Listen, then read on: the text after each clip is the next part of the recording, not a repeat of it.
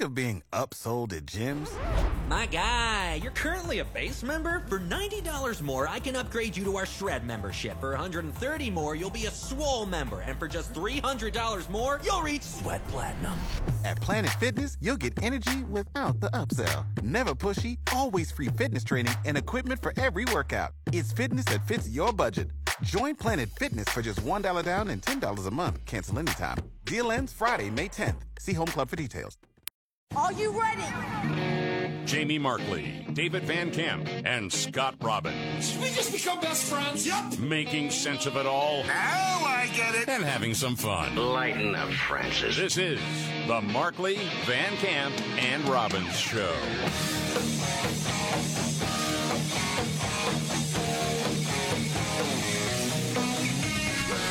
Tough crowd. Wow.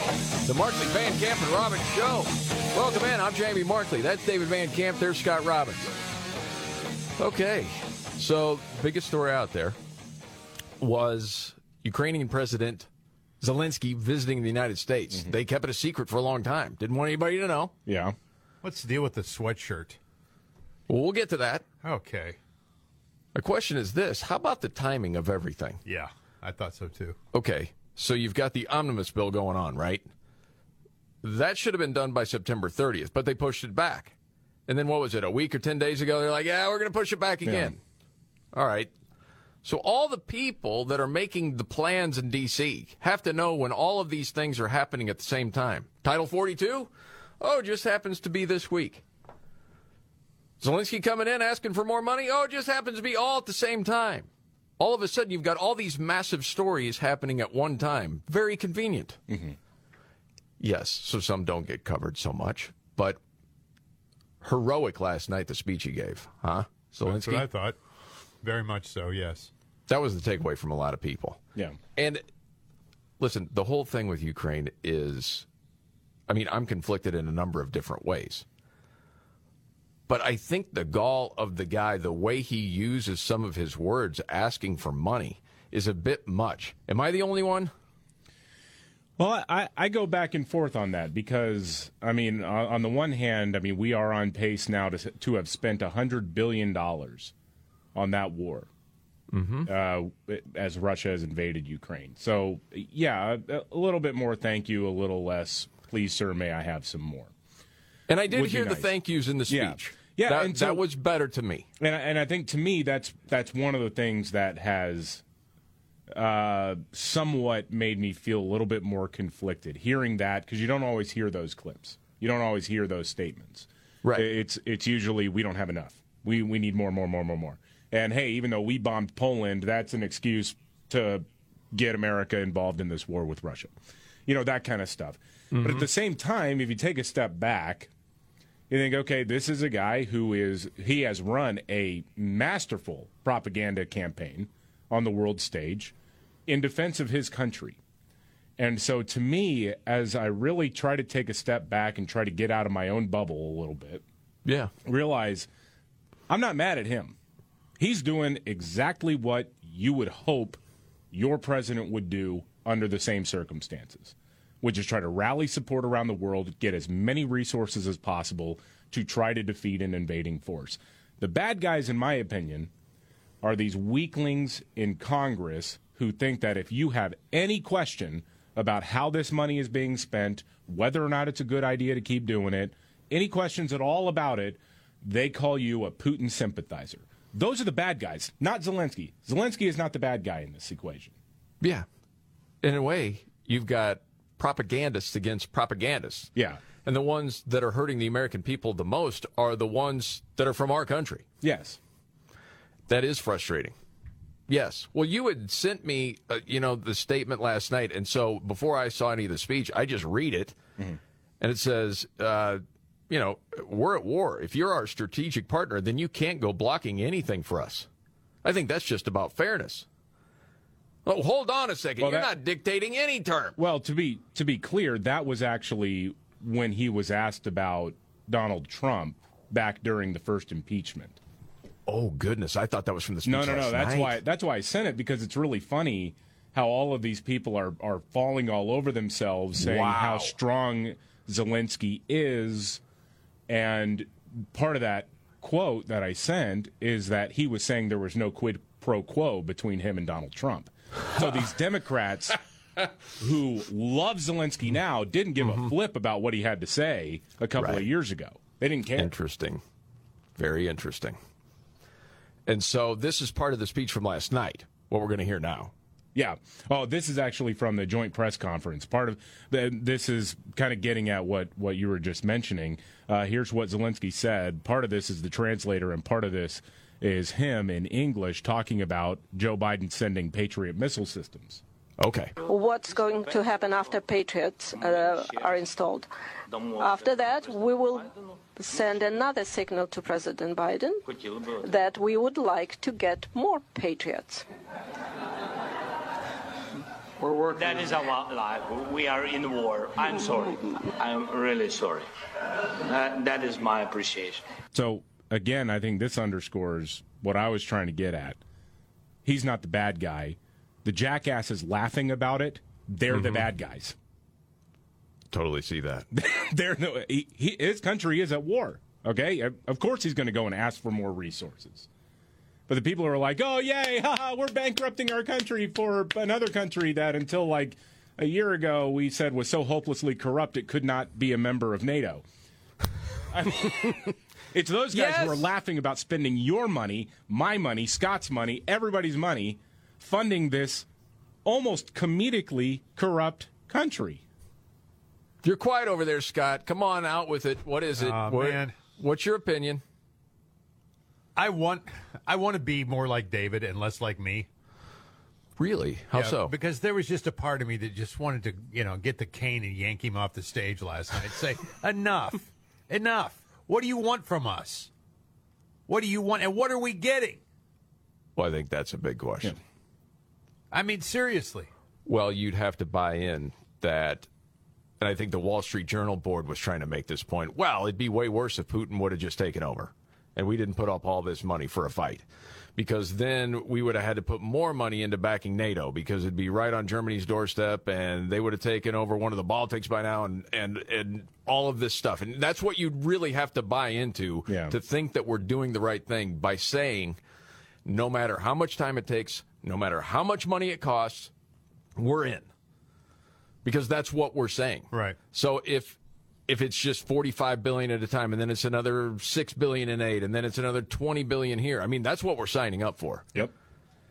And if you're against it, it's going to be another irritation every time it happens. And we do have our southern border right now that, well, we know what's going on there. They're, Five million people in less than two years have just come across, and we don't seem to care about it at all. Mm-hmm. Don't seem to care about it. Congress doesn't care about it. They want it to happen, or they would stop it. So all of that is very frustrating.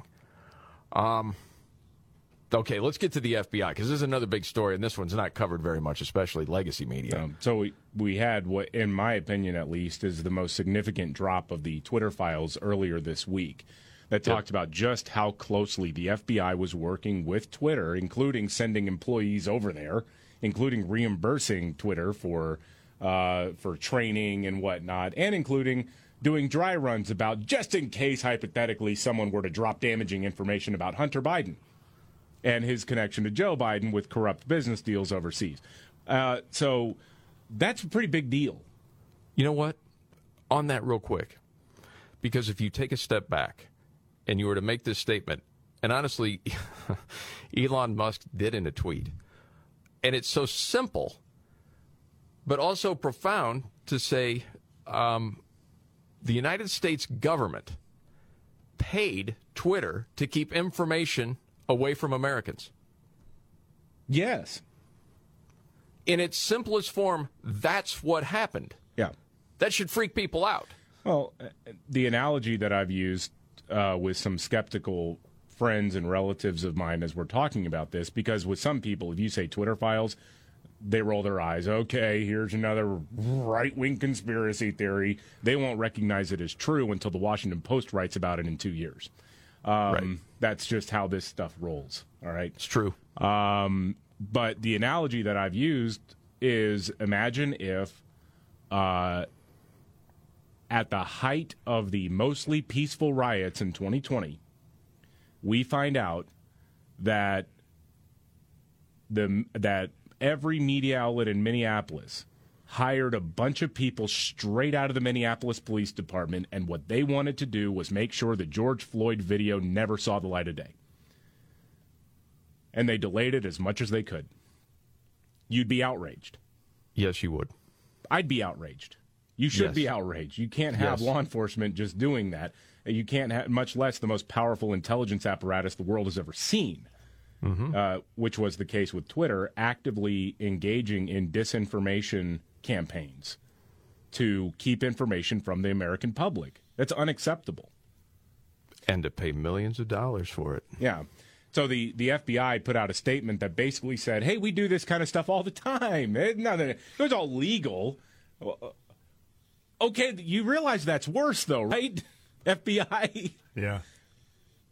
Sometimes I think we have organizations and people so drunk with power, they lose a sense of reality and self, and certainly self-awareness. You yeah. see it all the time. But that's astounding, man.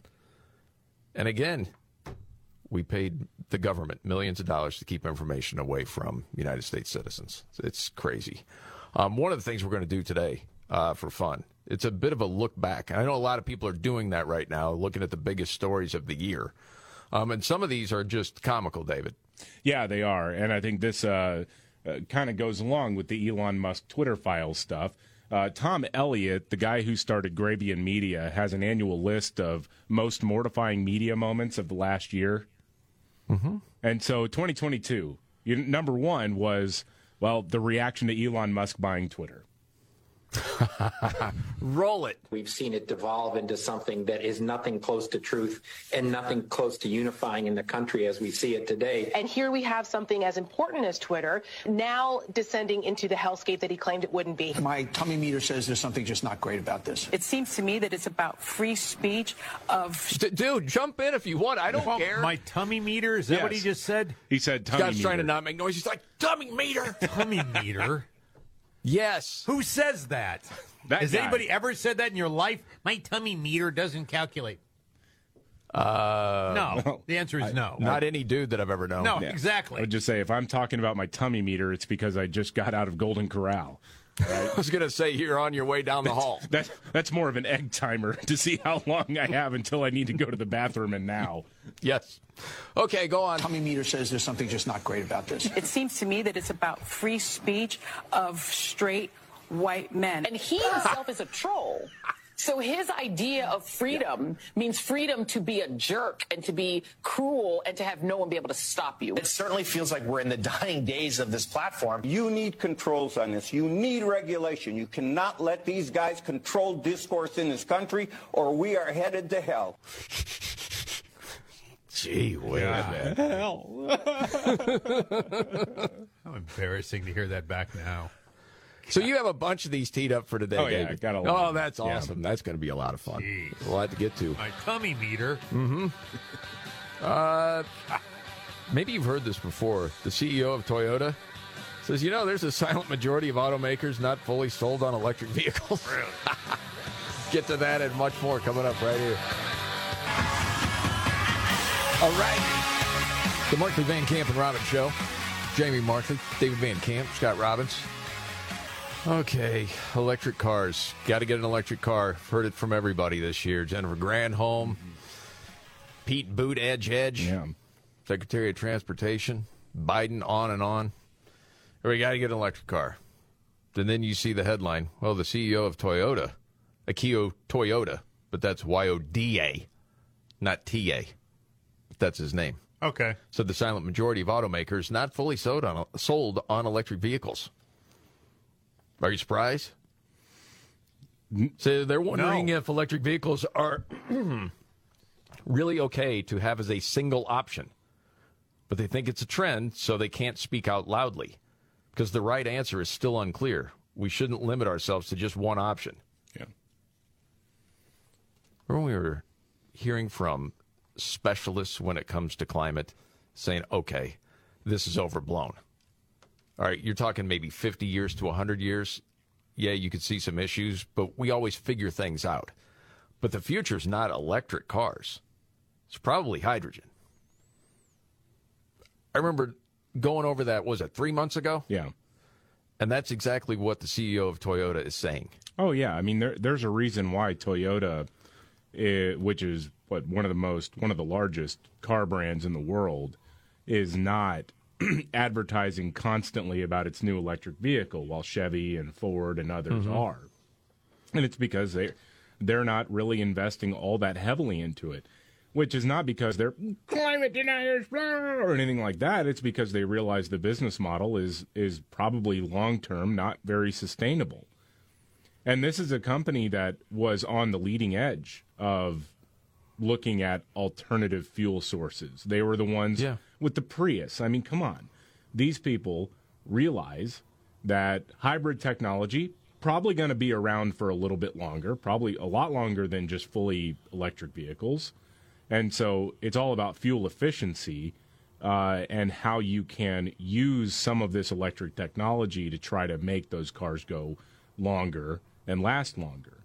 Um, but the well, fully and you're not as reliant on cobalt. Yeah, I mean, stuff that you know to get out of the ground is not well. It's not green. No, it's not good for the environment. What about servicing these things?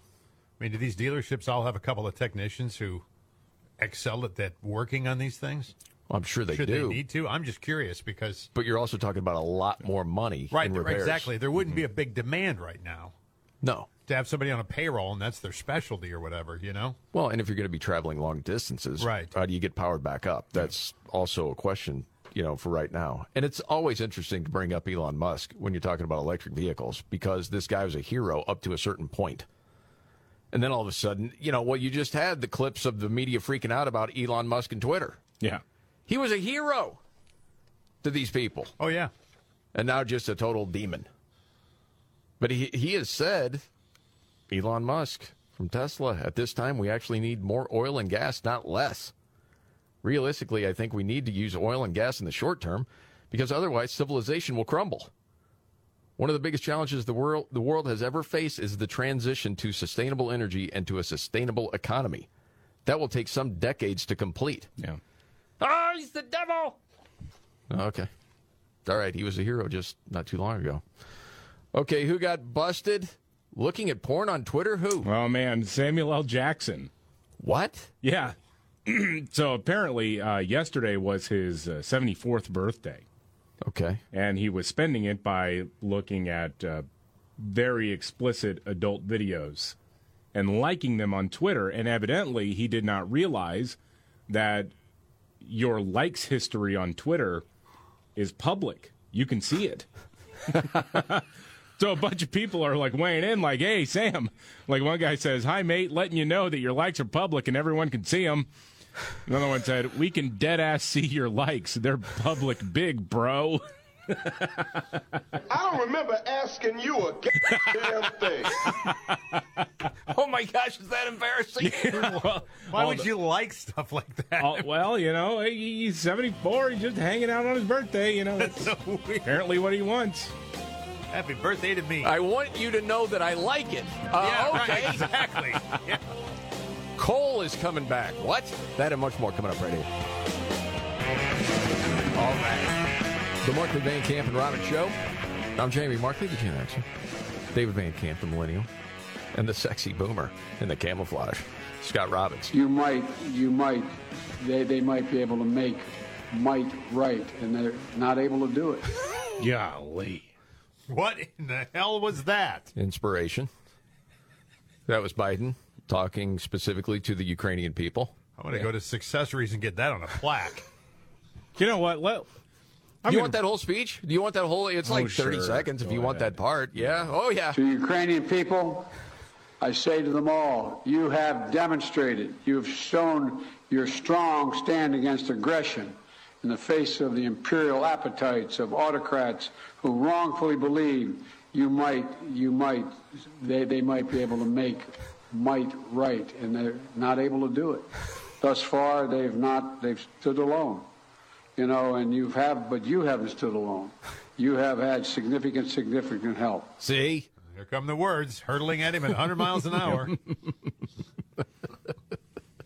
fighting them off. Uh, you need some of those air defense systems for yes. the English language. That's right. Can, can I propose a simple presidential swap? I'm just saying. You can propose right. anything. I'm just saying, if Zelensky is the president of the United States, our deficit is gone, okay? We're, I mean, seriously.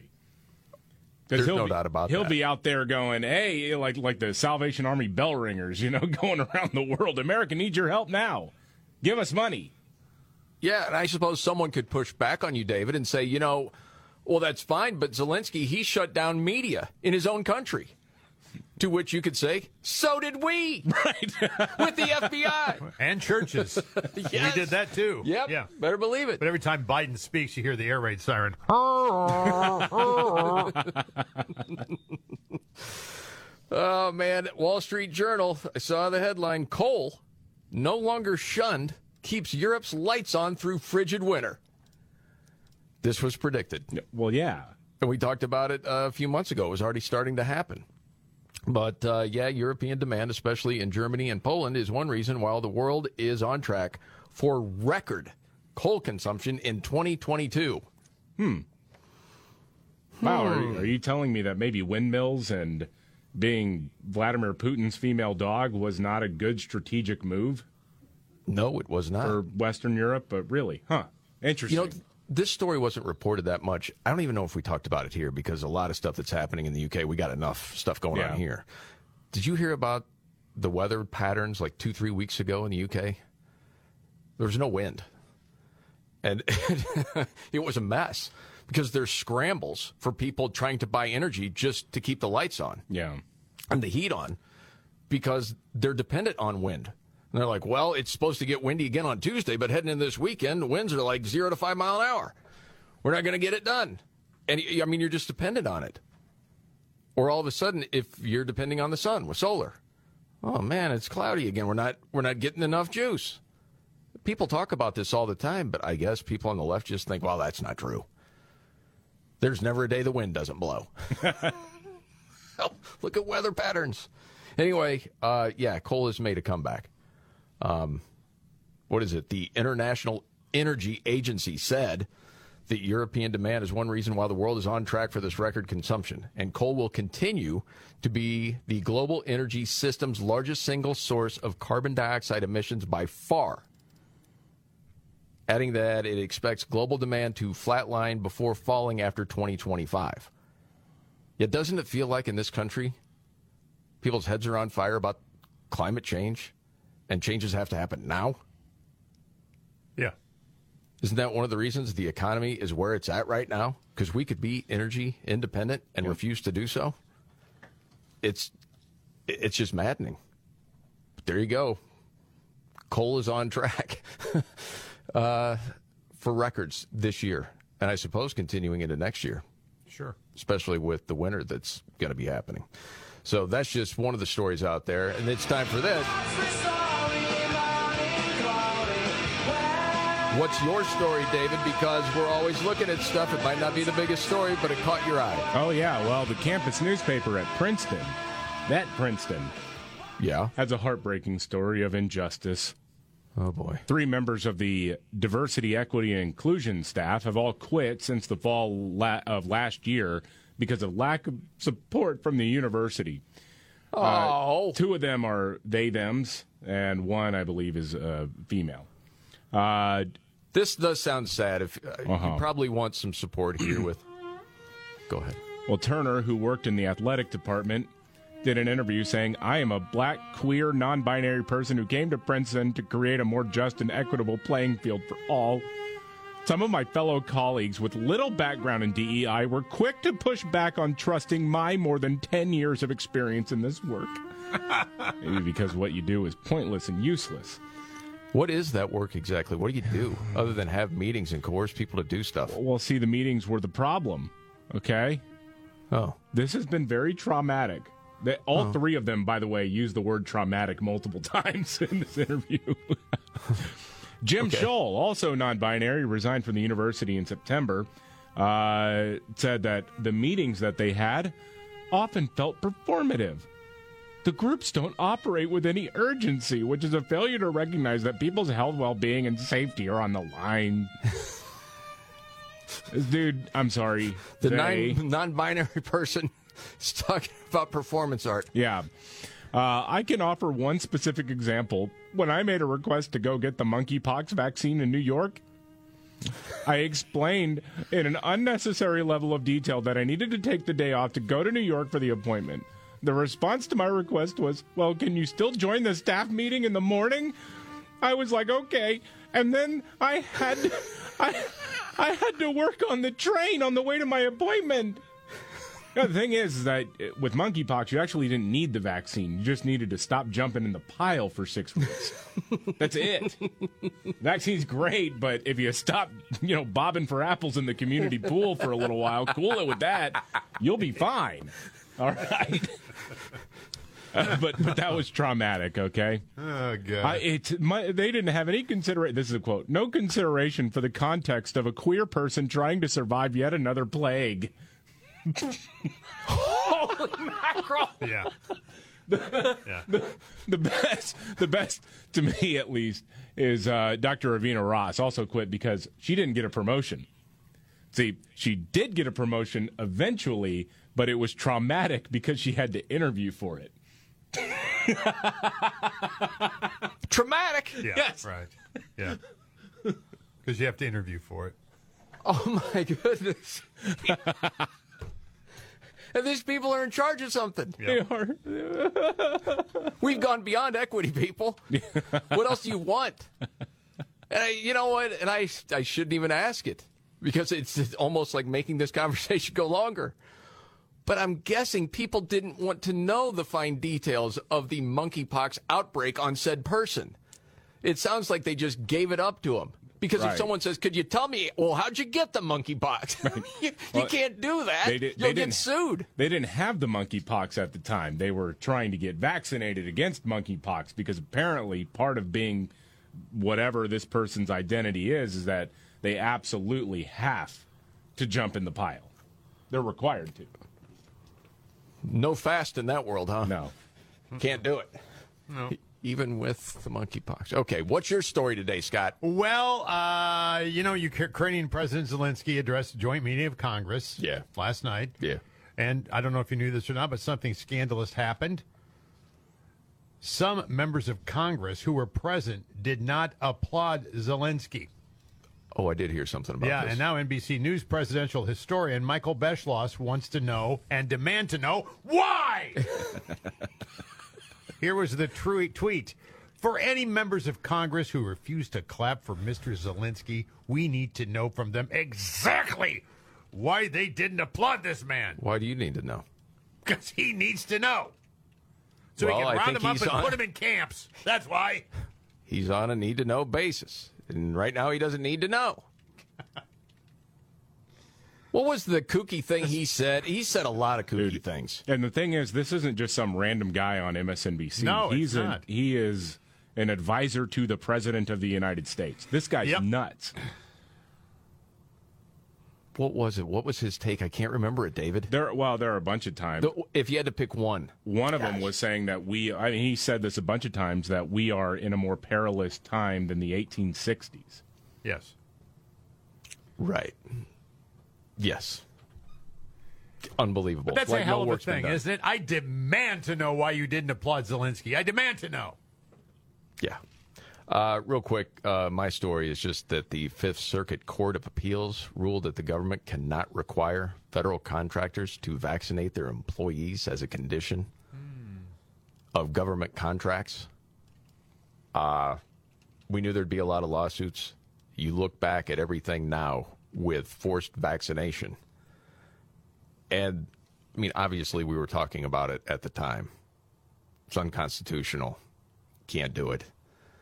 Um, but, man, I don't see any apologies out there. Oh, and I don't no. see a whole lot of people. St- Wouldn't you have more respect if someone at Legacy Media said, you know what? We really screwed up. We broke, we broke trust with the American people. Because we went along with this. We should have asked more questions. We promise you, the viewer, that we're going to do better in the future. to look out for you. Yeah. They always say that. I would, but I, I wouldn't believe them. That's the problem. Right. But that, that's a nice speech, and at the end of it, they conclude with, and why didn't you stand and applaud for Zelensky? Oh, my goodness. It's, you know, something else we'll get to later, too, was, you know, the Washington Post finally putting out um, a story on the study that says exercise almost any amount reduced people's risk of being hospitalized or dying of COVID. I saw that, yeah. That was something else that was being talked about, but never at legacy media. You can apply that to all sorts of maladies. You can. You know? Yeah. Yes.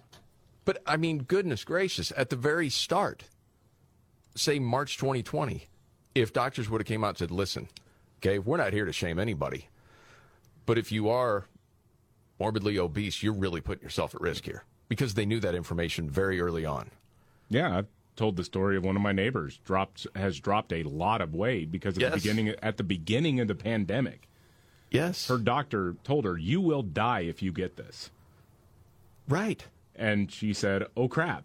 And she's gone from being in a mobility scooter to having to occasionally use a cane. That's awesome, man. That is awesome. But they they could have did that. They didn't do it. Okay. Thanks, fellas, for your stories. Now, as we continue our year in review today, David and, uh, was it credit to Grabien for uh, some of this? Yeah, Tom Elliott. He has his list of the most mortifying media moments of twenty twenty-two. Okay. Uh, making the list, what I want to highlight now is the conspiracy theory that Supreme Court Justice Neil Gorsuch refused to wear a mask around Justice Sonia Sotomayor when the justices both said that's not actually true. And for some of this time, Sotomayor was actually working remotely. So it wouldn't even that's matter. That's right. That's right. All right. Roll the audio. Tragically, anti-mask insanity has now reached the highest court in the land. What a mean-spirited, almost ghoulish person Neil Gorsuch is. Neil Gorsuch is prioritizing his right to be a tool over protecting Sonia Sotomayor's life. That just seems ridiculous. Can you put a mask on to be Seriously. polite? It's what kind hard. of workplace is this? It's not hard. Neil Gorsuch, shame on you. Shame on you. You, Neil Gorsuch, are both a rotten co-worker, dangerous to be near in a pandemic, and tonight's absolute worst. God, these people. And it wasn't true. No, it wasn't no. true. That story wasn't true. Yeah. Did these people feel any embarrassment? No, none whatsoever. Oh, the story about the Marine Corps. Did you hear about this? We'll get to that and much more coming up here. The Markley, Van Camp, and Robbins Show. Jamie Markley, David Van Camp, Scott Robbins. At least for me, when you think it couldn't get any crazier. I saw the headline, Why the Marine Corps May Nix Gender Identifiers for Drill Instructors. Like, what? This is from the Marine Corps Times.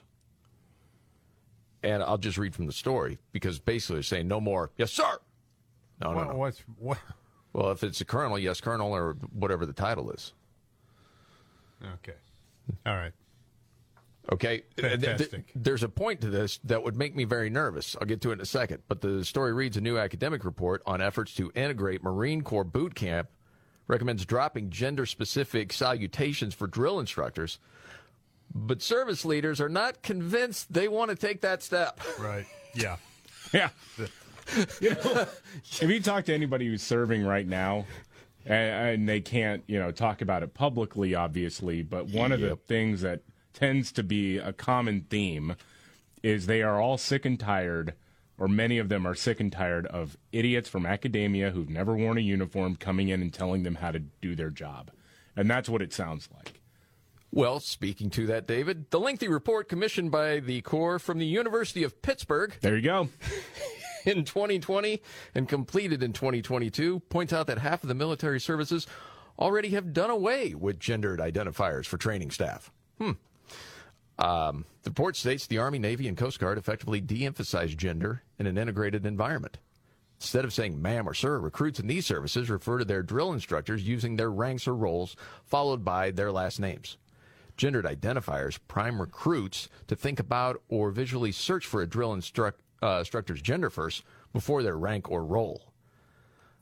Okay, just as a non-military person, want to make sure to get the rank or roll right, because you could offend somebody. Yeah. Right? If it's a sir, it's hard to screw that up. That's right. It's also more efficient. Just saying. Abs- absolutely it is. Uh, the story goes on to say the proposal was under consideration by a Marine Corps leadership team assembled to guide service efforts to integrate boot camp. Colonel Howard Hall, Chief of Staff for Marine Corps Training and Education Command, told the Defense Advisory Committee on Women in the Service in December. He got some concerns. He said, this is going to take some effort. Honestly, that's not a quick fix. You know, and I'm paraphrasing, but you got young recruits that will or will not be reinforced when they graduate and enter the Fleet Marine Force.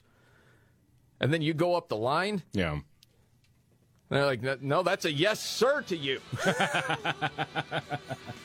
What gender would you like me to refer to you, sir? Damn! Damn! You know, the woke stuff, man, when they say infiltrating the military, they're not joking around. That's just another example. This is the Markley, Van Camp, and Robbins Show. Are you ready? Jamie Markley, David Van Camp, and Scott Robbins. We just become best friends. Yep. Making sense of it all. Now I get it. And having some fun. Lighten up, Francis. This is the Markley, Van Camp, and Robbins Show.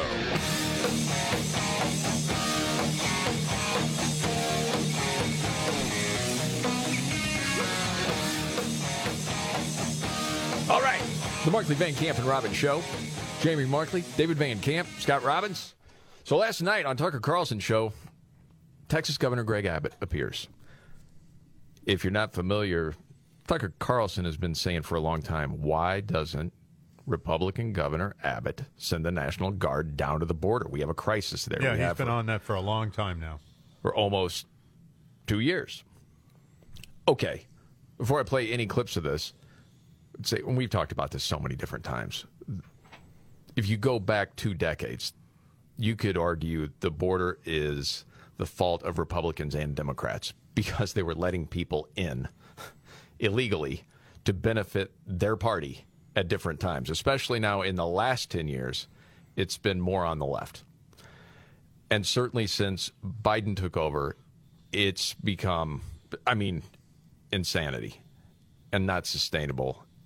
And even though legacy media has been saying this, the right winger is just talking about some crisis at the border, it's not even happening. Now, at least you do have some legacy outlets like N B C or C N N down there, M S N B C, to report on it. Okay. So Abbott decides he's going to go on Tucker's show last night. And we had talked about this yesterday. The Texas National Guard were there, and you're seeing them with the rifles. And, you know, the Humvees, everything else, saying you can't get in here. Okay, so Tucker's question is to Abbott, why not do this before? This interview goes for like six minutes. So on this show, I'm trying to get to the most important points, and I'm trying not to misrepresent either person. But sort of like it, this was the gist of it, okay?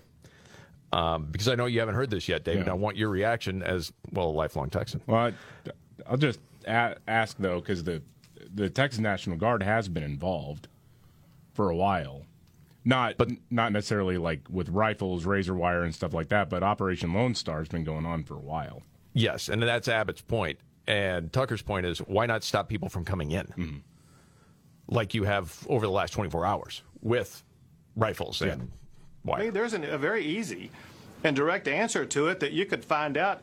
If you just go through my Twitter account, you'll see about five or six days a week, we're posting images of what our National Guard is doing on the border. They didn't just begin in El Paso. Uh, during the entire time that Joe Biden has been president, we've had thousands of National Guard on the border constantly. First, let's do the math based upon what you laid out. We actually don't have nineteen thousand National Guard at our disposal. The reason is because Texas leads all states in the country in having our National Guard deployed to regions across the entire world. And so thousands of our National Guard are actually in other countries at this time. Okay, and then he goes on to talk about mm-hmm. deployment and things like that. I think, and I don't know if this was both of them misunderstanding it. I don't think so.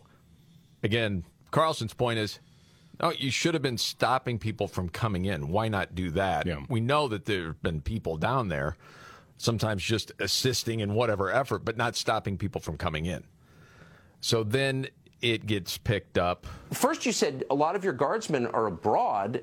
Do, were you boasting about that, or do you see that as perverse, that they would be helping other countries while not present to defend our own?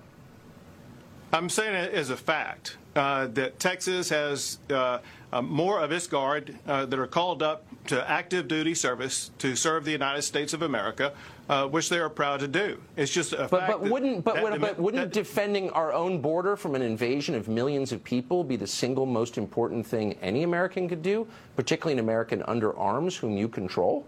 Okay, so at that point, because in my mind, that's the way a lot of the country sees the situation, yeah.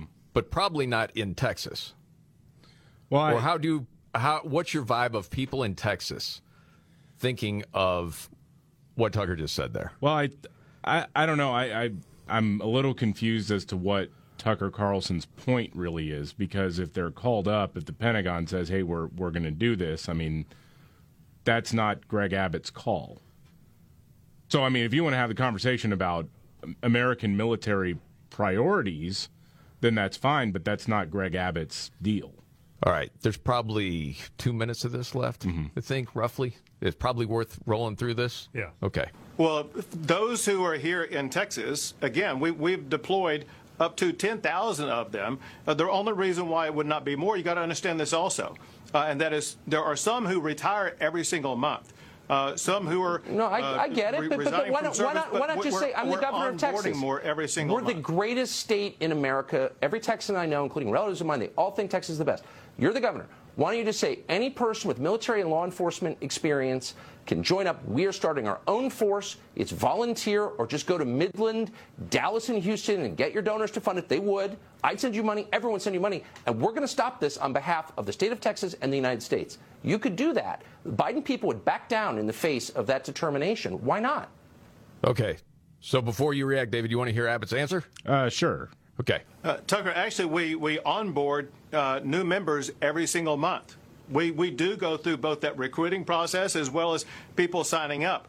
They onboard, they go through the training process, they get ready for deployment, and then we deploy them. So we are constantly involved uh, in adding to uh, those who can serve us on the border. And they get special training that is different what they have to do in the state of Texas compared to what they may do in Afghanistan. Do you see this as a hair-on-fire emergency that's more important than anything they would have done in Afghanistan or Ukraine or any other country around the world? Do you think this is the most important thing those guys should be could so, be doing? Tucker, I have made that point to the United States Congress, uh, asking for more resources so that we can better defend our border, knowing that the federal government is not defending our border. The only people capable of doing it uh, would be Texas. And what is Texas getting? Nothing. All right, just time out there. Mm-hmm. So is that line of questioning from Carlson unfair? Well, honestly, from what, and I didn't see the whole interview, but it, it just, a lot of it is kind of nonsensical. I mean, you're going out and recruiting people. They are. That's called the Texas National Guard. So I, I don't, I, it just doesn't make any sense to me. I think, okay, now I'm getting into mind reading. And see, Scott, if you, if you track with yeah. this. If I'm to guess what Tucker Carlson's trying to say is, there would be people in Texas that will go line up on the border to keep people from coming through. Do it. Why not do it? Somebody's got to stop this from happening. Obviously, the federal government's not going to do anything, and it's going to be up to you guys. You better do it. I, I guess my my question is, they again they, they have that in the in the form of D P S, in the form of the Texas National Guard, where people do go volunteer.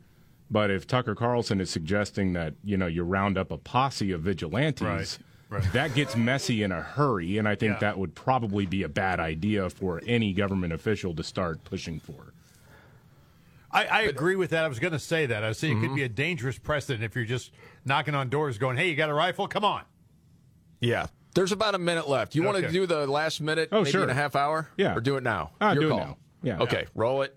From the but federal people government. Would send you, people would to, send to you Asia, money. If you Texas. Started up a voluntary fund, send Greg Abbott money, people would put you in their wills. I mean, you'd probably be president of the United States if you did that. I'm serious. If you took control and closed the border, which you can do, you would be a folk hero sung about by future generations around the campfire. I, I, I just think it's that simple. Texas, once again, takes a stand against an invasion. It's not the first time you've done it. So, t- Tucker, it let, let me t- and let me tell you, we've done exactly that. I'll give you an example. I want you and your audience to know that today we uh, begin putting up even more border wall. Texas is the only state to build our own border wall. My point is this. We started a fund called uh, borderwall dot T X dot Uh, oh, I can't remember the rest of it. We'll get it up for you. But anyway, we have okay. a fund. Okay, that wasn't his best moment. Yeah, that, that was, no. That's pretty oh, embarrassing. Yeah. That's, oh, a jo- that's there Joe Biden there. Oh, boy. I would say this, too. I think there are so many conservatives across the country that have seen weak Republicans in so many different ways with no backbone that when you see what's going on in Texas, you're hoping somebody takes a stand in some sort of way. Mm-hmm. Exactly. And honestly, if we're to ask ourselves this question, because I haven't heard anybody say this, if it was DeSantis in Texas, what do you think he would do? And we don't know this. Again, this is mind reading. Yeah. I'm guessing he had the National Guard down there in force, much more than ten thousand, months ago, stopping people from coming in. That would be my guess. I would guess that, too. Maybe. I mean, again, I'm I'm not sitting here starting the Greg Abbott fan club. I'm just I'm just saying, I know, like, I know. If you have ten thousand people available and you use them, then it, would Ron DeSantis create people to throw at the border? But I think the ten thousand people weren't stopping people from coming in. That was part of the issue. And then and then the other question does come to jurisdiction and who can actually legally do it. And then are you actually talking about a war between D H S and the Texas National Guard? Possibly. Well, I mean, I don't I know. Think I, I think, to me, it's like, yeah, I, I get it. You could probably have done a lot more a lot sooner. And, you know, when your when your fallback position is, hey, we've been posting about it on Twitter, that's really not that good of a of a line of, of, of argument. I, what I'm also saying, though, is that uh, Tucker Carlson just presented some pretty, I mean, ridiculous arguments to the, to the uh, as far as from a practical and legal matter, dude, it is ridiculous. Yes, I don't think it's ridiculous to a lot of people in America right, right. now that are frustrated. I think that's the, the way. Well, sure, but that's but ridiculous. That's not a policy position. Yeah. But right. My deal is this too. You know, there'd be a battalion of liberal lawyers if you just started putting guys down there with guns. Yeah, that would sue the hell out of the state of Texas and everybody else they could get a hold of. Oh, I don't think that's I, a good excuse either. But no, you know, so what? You got to stop it. I mean, the people well, no, in your I, state are suffering. I don't disagree, but I just, I just think handing so, guns to people who volunteer is probably not a good idea. Uh, well, you're going to have people that will tell you, "Well, how do you think the country started?" Yeah. Well, we're, I'm, listen, man, I'm all not I saying need is some guy goes off the deep three days end. Before Christmas. Let's start civil war. I, I mean, I'm not saying that. I'm telling you the vibe of the country. There, here's the way this is. It's like thirty seconds. Uh, the people I give it money to for Texas to continue building the border wall, in addition to the billions of dollars. Understand this, Tucker. The state of Texas is coming out of our pocket to the tune of four billion dollars every two years for Texas to secure the border. Not the federal government's money. I know, but to the rest of the United States, whether it's fair or not, they're like, wait a second, you could have done the GoFundMe just for Texas and had that wall built. It, it could have been done. Yeah. Well, I think the long-term cost of allowing this trump any cost in preventing it. Just my view. I appreciate your coming on tonight, uh, Governor. Thank you very much. Okay. Sure. Oh, and then Tucker had the swipe as he promoted the next interview, which was Hacksaw Jim Duggan. Remember? Yeah, yeah. Yeah, he took a guy down, an intruder. How did he tease that? Well, Jim Duggan is a pro wrestling legend. An intruder has broken into his home in South Carolina. He didn't wait for federal money. He immediately, he immediately defended himself. Yeah. All right, tough guy. Sure. What? People are frustrated, man. And I understand. You know what? I'm telling but... you, there's a good part of that that's unfair to Texas in general. Right. Well, then inform people of what's going on instead of suggesting that you go to war with the federal government. Well, I thought, and again, I think Greg Abbott's been fairly weak on it, but yes. that, Tucker Carlson was just laying out things that were not true. Um, now we'll see where it goes. I think this is why so many people are excited about DeSantis. Because whether he actually would or not, people are picturing him taking control of that. You've only got a few days to tap the mind of Liz Cheney. She could get this thing.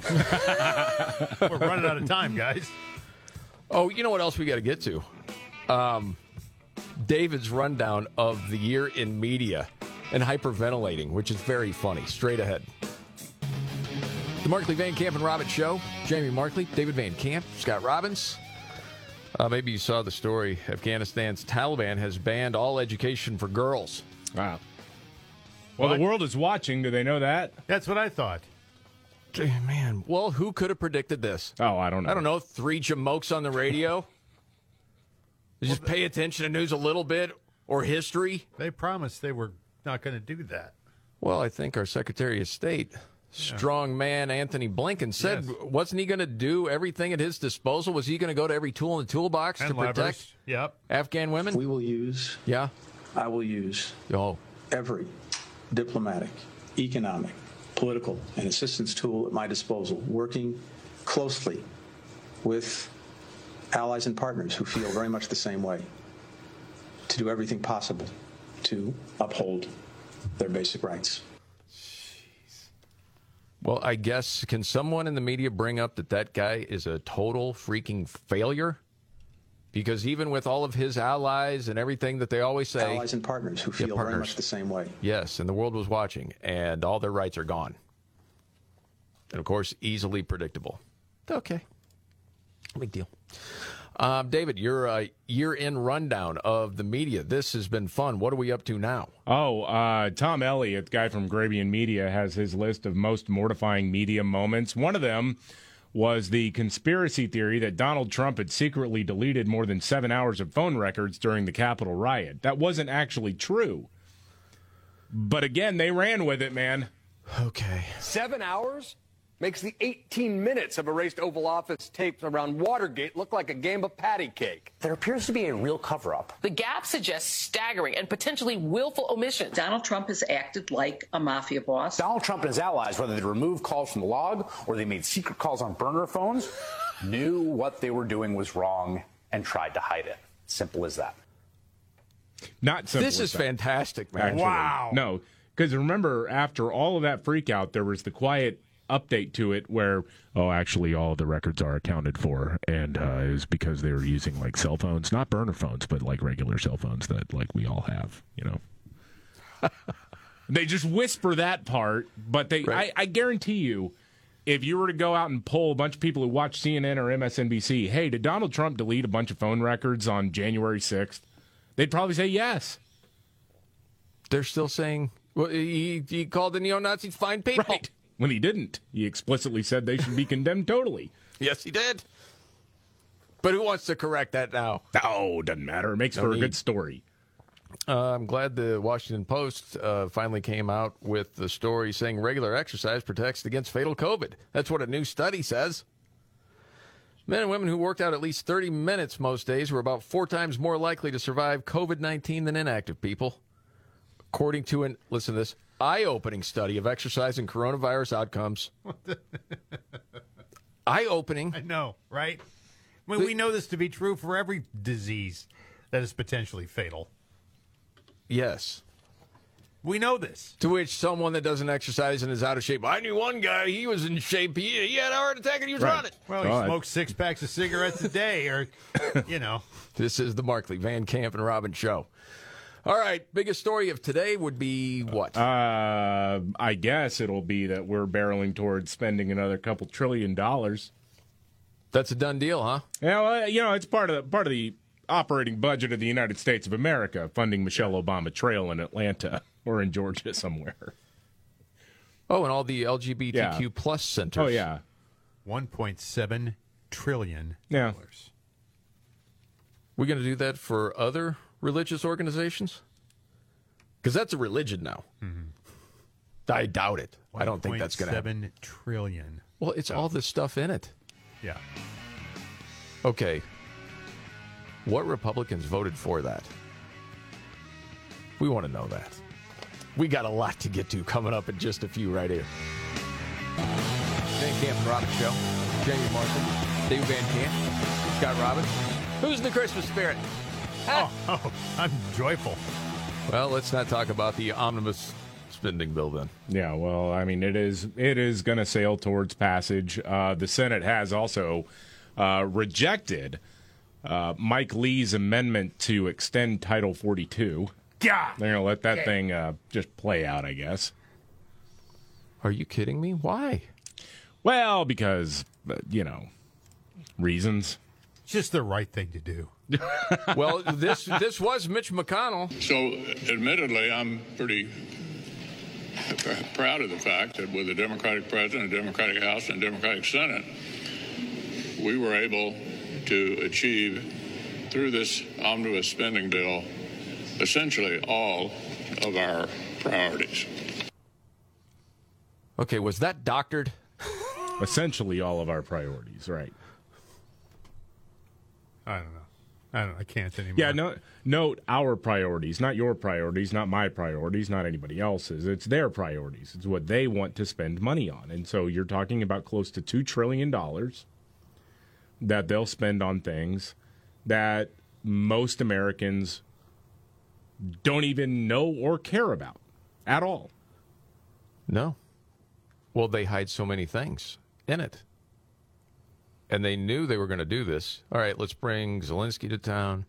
We'll have Title forty-two, uh, and then we'll release this, what is it, four thousand pages? But it's really more than that. Yeah. Yeah, read through all that and then vote on it. It was Dan Bishop, the Republican from South Carolina, was talking about that? Uh, yeah. Well, on Twitter, he was going through. He read through the whole thing. And he was posting like, oh, my gosh, you won't believe this. They put this in there. And then it was, you know, people North thought Carolina, it was a joke. By the way. North Carolina, thank yeah. you. The Michelle Obama Trail. The, what is it, Ukraine uh, Peace Park in D C, something yeah, like, like that? It's like Ukraine Independence Freedom Park or some such nonsense, which means someone's cousin who's a contractor will make some money building this park.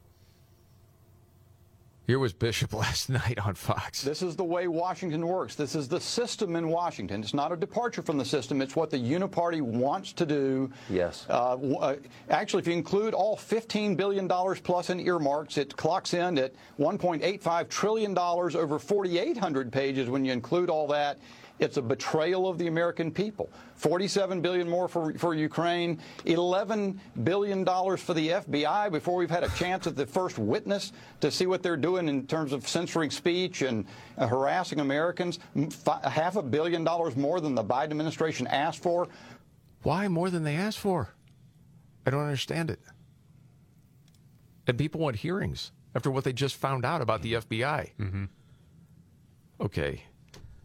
David, especially when you're talking about D C and the politics of it for both parties, I think you have a better grasp. So that's why I tend to look at you when I ask the question. What would have been the problem with Republicans saying, hey, you can't do this. You can't drop this four thousand page thing mm-hmm.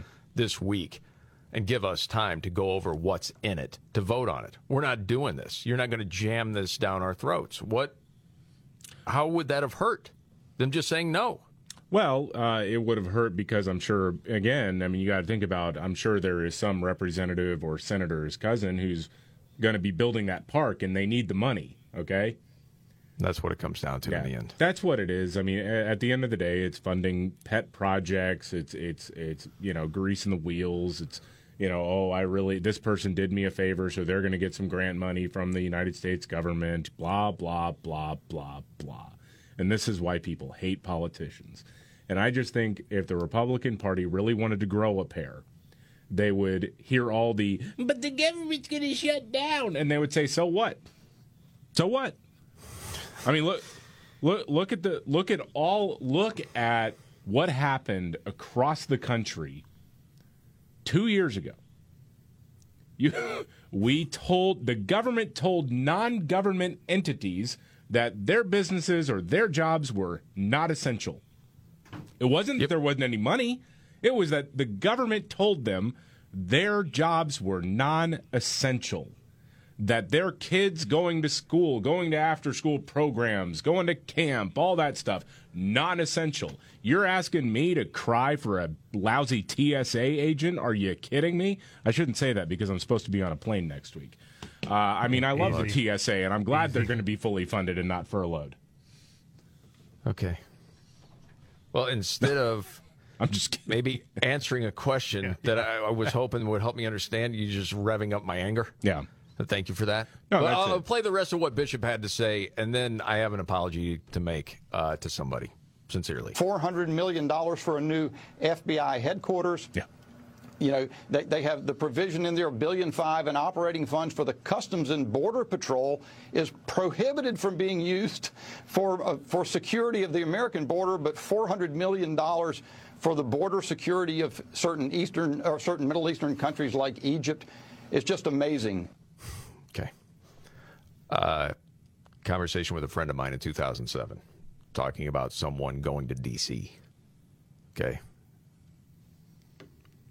And he said, you're not going to be able to change the machine. You're not. One person, no way. I'm like, well, I don't want to believe that. I want to believe that one person can make a difference and maybe influence others to make a difference.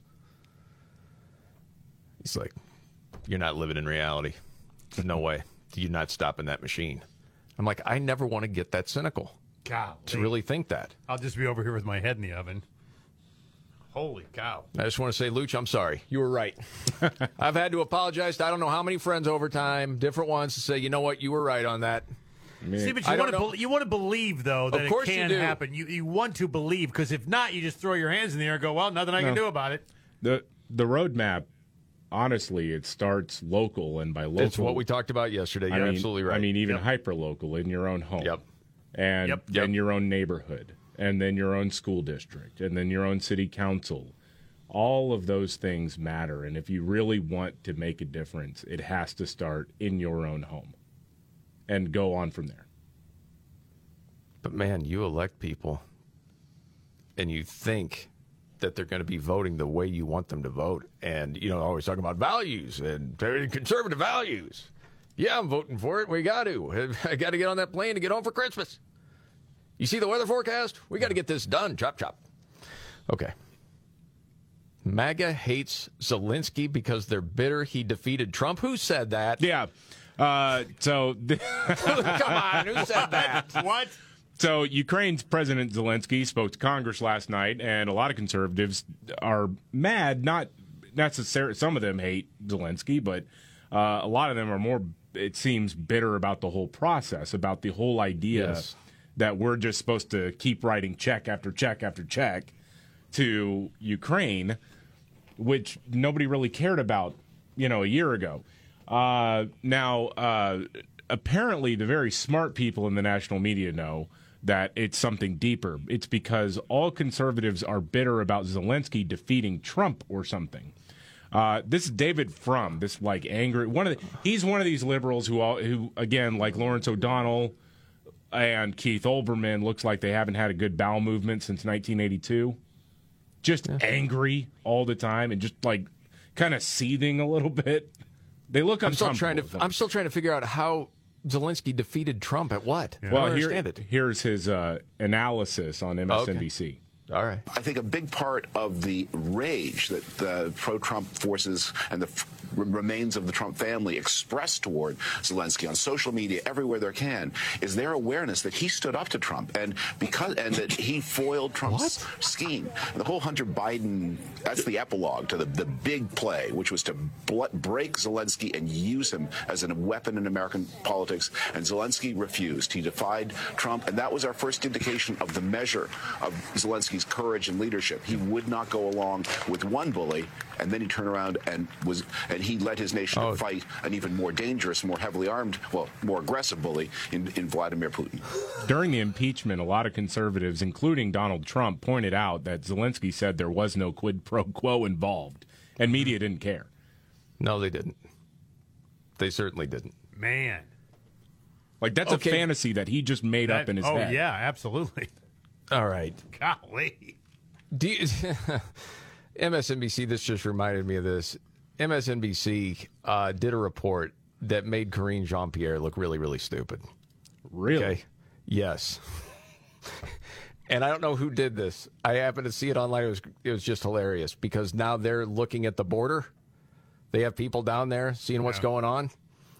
So Karine Jean-Pierre is talking about the border. And they match it up with the clip from M S N B C. It's fifteen seconds. It's hilarious. I figured it would make you laugh.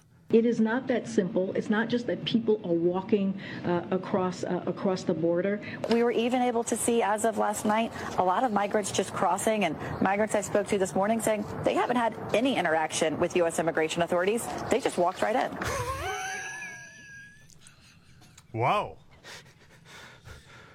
Again. It is not that simple. It's not just that people are walking uh, across uh, across the border. Yes, it is. Except yeah, they are. They are, actually. Yeah. Yeah. Even your mouthpiece said they are. Yeah. Green, that's got to hurt. Okay, what's the deal with the woman that got booted out of a venue in New York City, and how oh, did they do it? Man, this is a crazy story. So there's this woman named Kelly Conlon. Uh, she was with her daughter and her Girl Scouts group. They were going to... Uh, New York City. They were going to uh, Radio City Music Hall to see the Christmas Spectacular show. All right. And they get past security, and all of a sudden, a bunch of other security people come up and say, uh, ma'am, actually, you have to leave. And she's like, what's going on? Well, I don't understand what's happening. Well, they had used, they employ facial recognition technology to identify threats. She works for a law firm that is currently involved in litigation against uh, what is Madison Square Garden Entertainment, which owns that building or owns that venue. So wow. She's not working on the case at all, but she was identified as an employee of that law firm, and they said, you got to get out.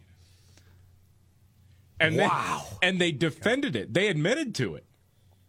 That's the thing. Madison Square Garden Entertainment was uh, said, well, look, I... Uh, you're banned. Sorry. You're, everyone from that law firm is banned. And yeah, we use this technology. And yeah, we were able to do this. That is frightening, man. And that it's perfectly legal. That's perfectly oh, legal. Smokes. Wow. You got your daughter with you. Girls go. Hey, you, bake me a cake. I don't care about your religious liberty. Yeah. Bake my cake, but I mean, you can't come into my venue. No. This lady says, I don't, the... I don't practice in New York. I'm not an attorney that works on any cases against this company. Holy smokes, man. That is wild. Okay. Try to digest that. Yeah. Uh, we got to keep up. Uh, it's time for another year in review, David. Uh, yeah, it is. Uh, this is courtesy of Tom Elliott, the most mortifying media moments of twenty twenty-two. This is a pretty good one. Uh, after the Dobbs decision was leaked, indicating the Supreme Court was going to send abortion regulation back to the states. You know what that was time for, according to media? What? Civil war. Oh, God. Roll it. We are not just at the brink of a civil war, but that one has already begun. This means war. This is literally what conservative white folks do when they don't get their way. They turn violent. We've got to kill and confront that movement. These crazed, deranged folks who want to impart evil in every facet of our society. And this is why it could be more dangerous than eighteen sixty or the nineteen thirties. Oh, my God. You know, this is a um, literally call to arms. Over abortion.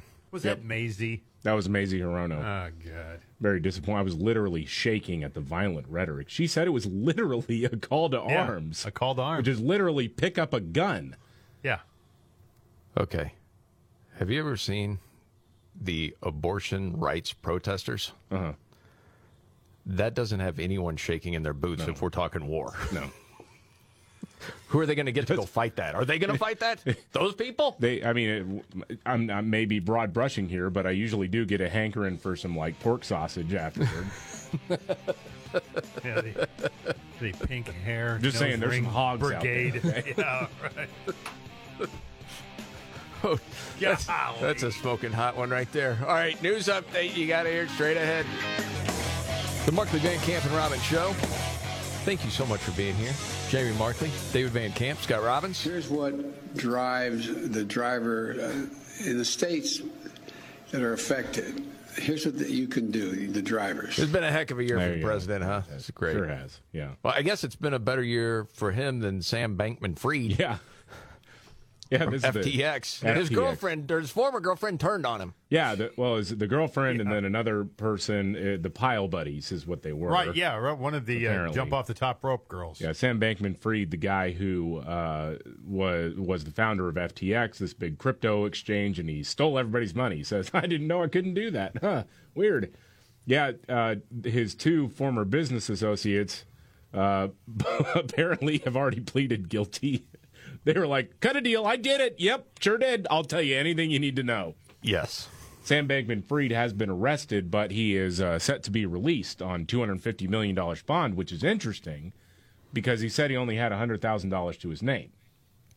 So I guess mom and dad may. I hmm. Maybe. This guy probably doesn't realize how how much trouble he's really in. I mean, based on the number of interviews that he's done, it's been fascinating to watch because he's just sort of going, oh, shucks, golly gee. Yeah, yeah I, I, I didn't I didn't even know that, but there's already proof that he did know. Right. So taking all of the investors' money. Yeah. And filtering it to his other company. Yes. Well, you can't do that. I like the way he and said, then it's gone. Right, I like the way he said he didn't mean to defraud anyone. Right, I didn't mean to do it. I didn't mean to. And I think this guy was really under the impression that someone was going to come in and bail him out. I agree. And I don't one hundred percent think so. I I think he's screwed because somebody used him to make a pile of cash because they knew he was an idiot who was in over his head. Is this one of those deals, if I'm to oversimplify it, I guess, you look at Uh, the financial meltdown of two thousand eight, mm-hmm. Nobody went to jail. Okay. But we know that this guy very likely could go to jail, and Madoff went to jail because you had big names investing money in those yep. people. Yep. Who have a lot more contacts than they do. Don't ever s- steal money from rich people. You will go to prison. And that's what's going to happen to that dude. Yep. This is the Markley, Van Camp, and Robbins Show. Are you ready? Jamie Markley, David Van Camp, and Scott Robbins. We just become best friends. Yep. Making sense of it all. Now I get it. And having some fun. Lighten up, Francis. This is the Markley, Van Camp, and Robbins Show.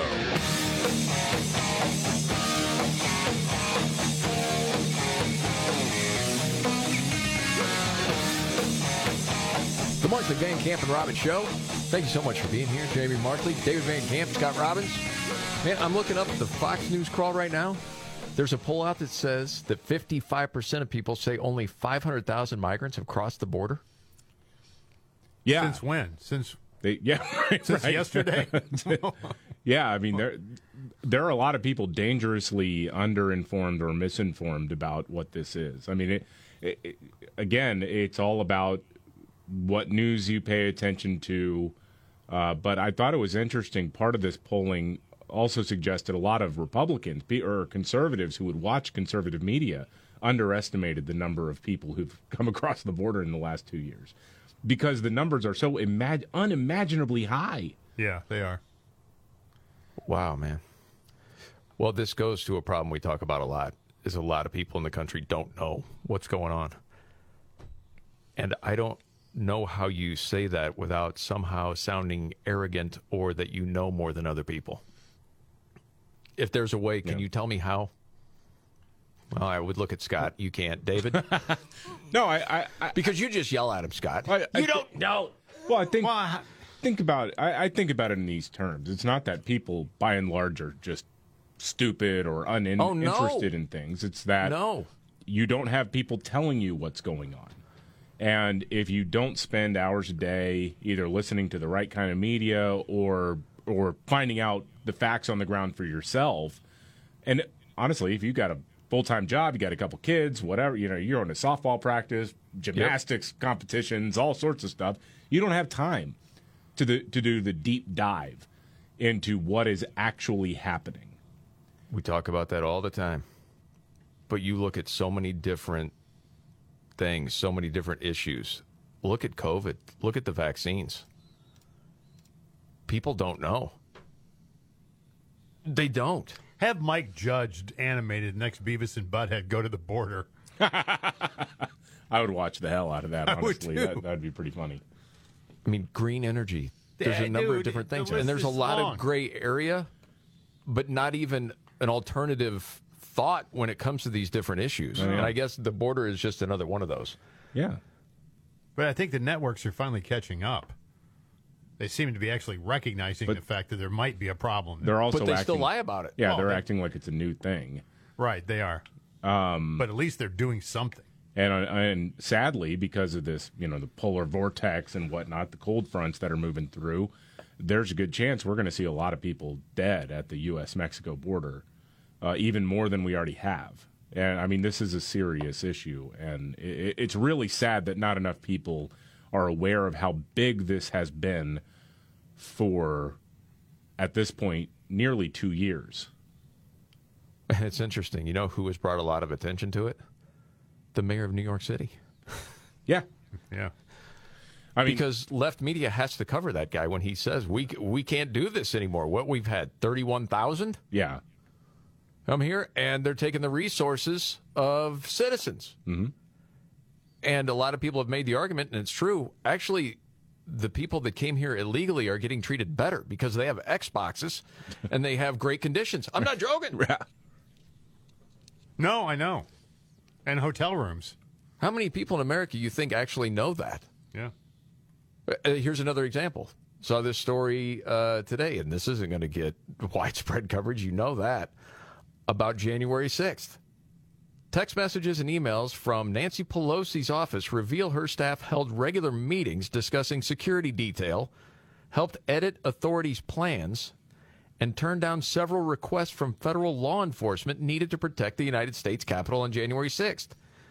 We've known about this for almost two years. Yeah. People think you're some conspiracy nut when you say it. No, it's true. Uh, Jim Banks from Indiana. Rodney Davis from Illinois. Uh, Jim Jordan, Ohio. Kelly Armstrong, North Dakota. Independently published a one hundred forty-one page investigative report.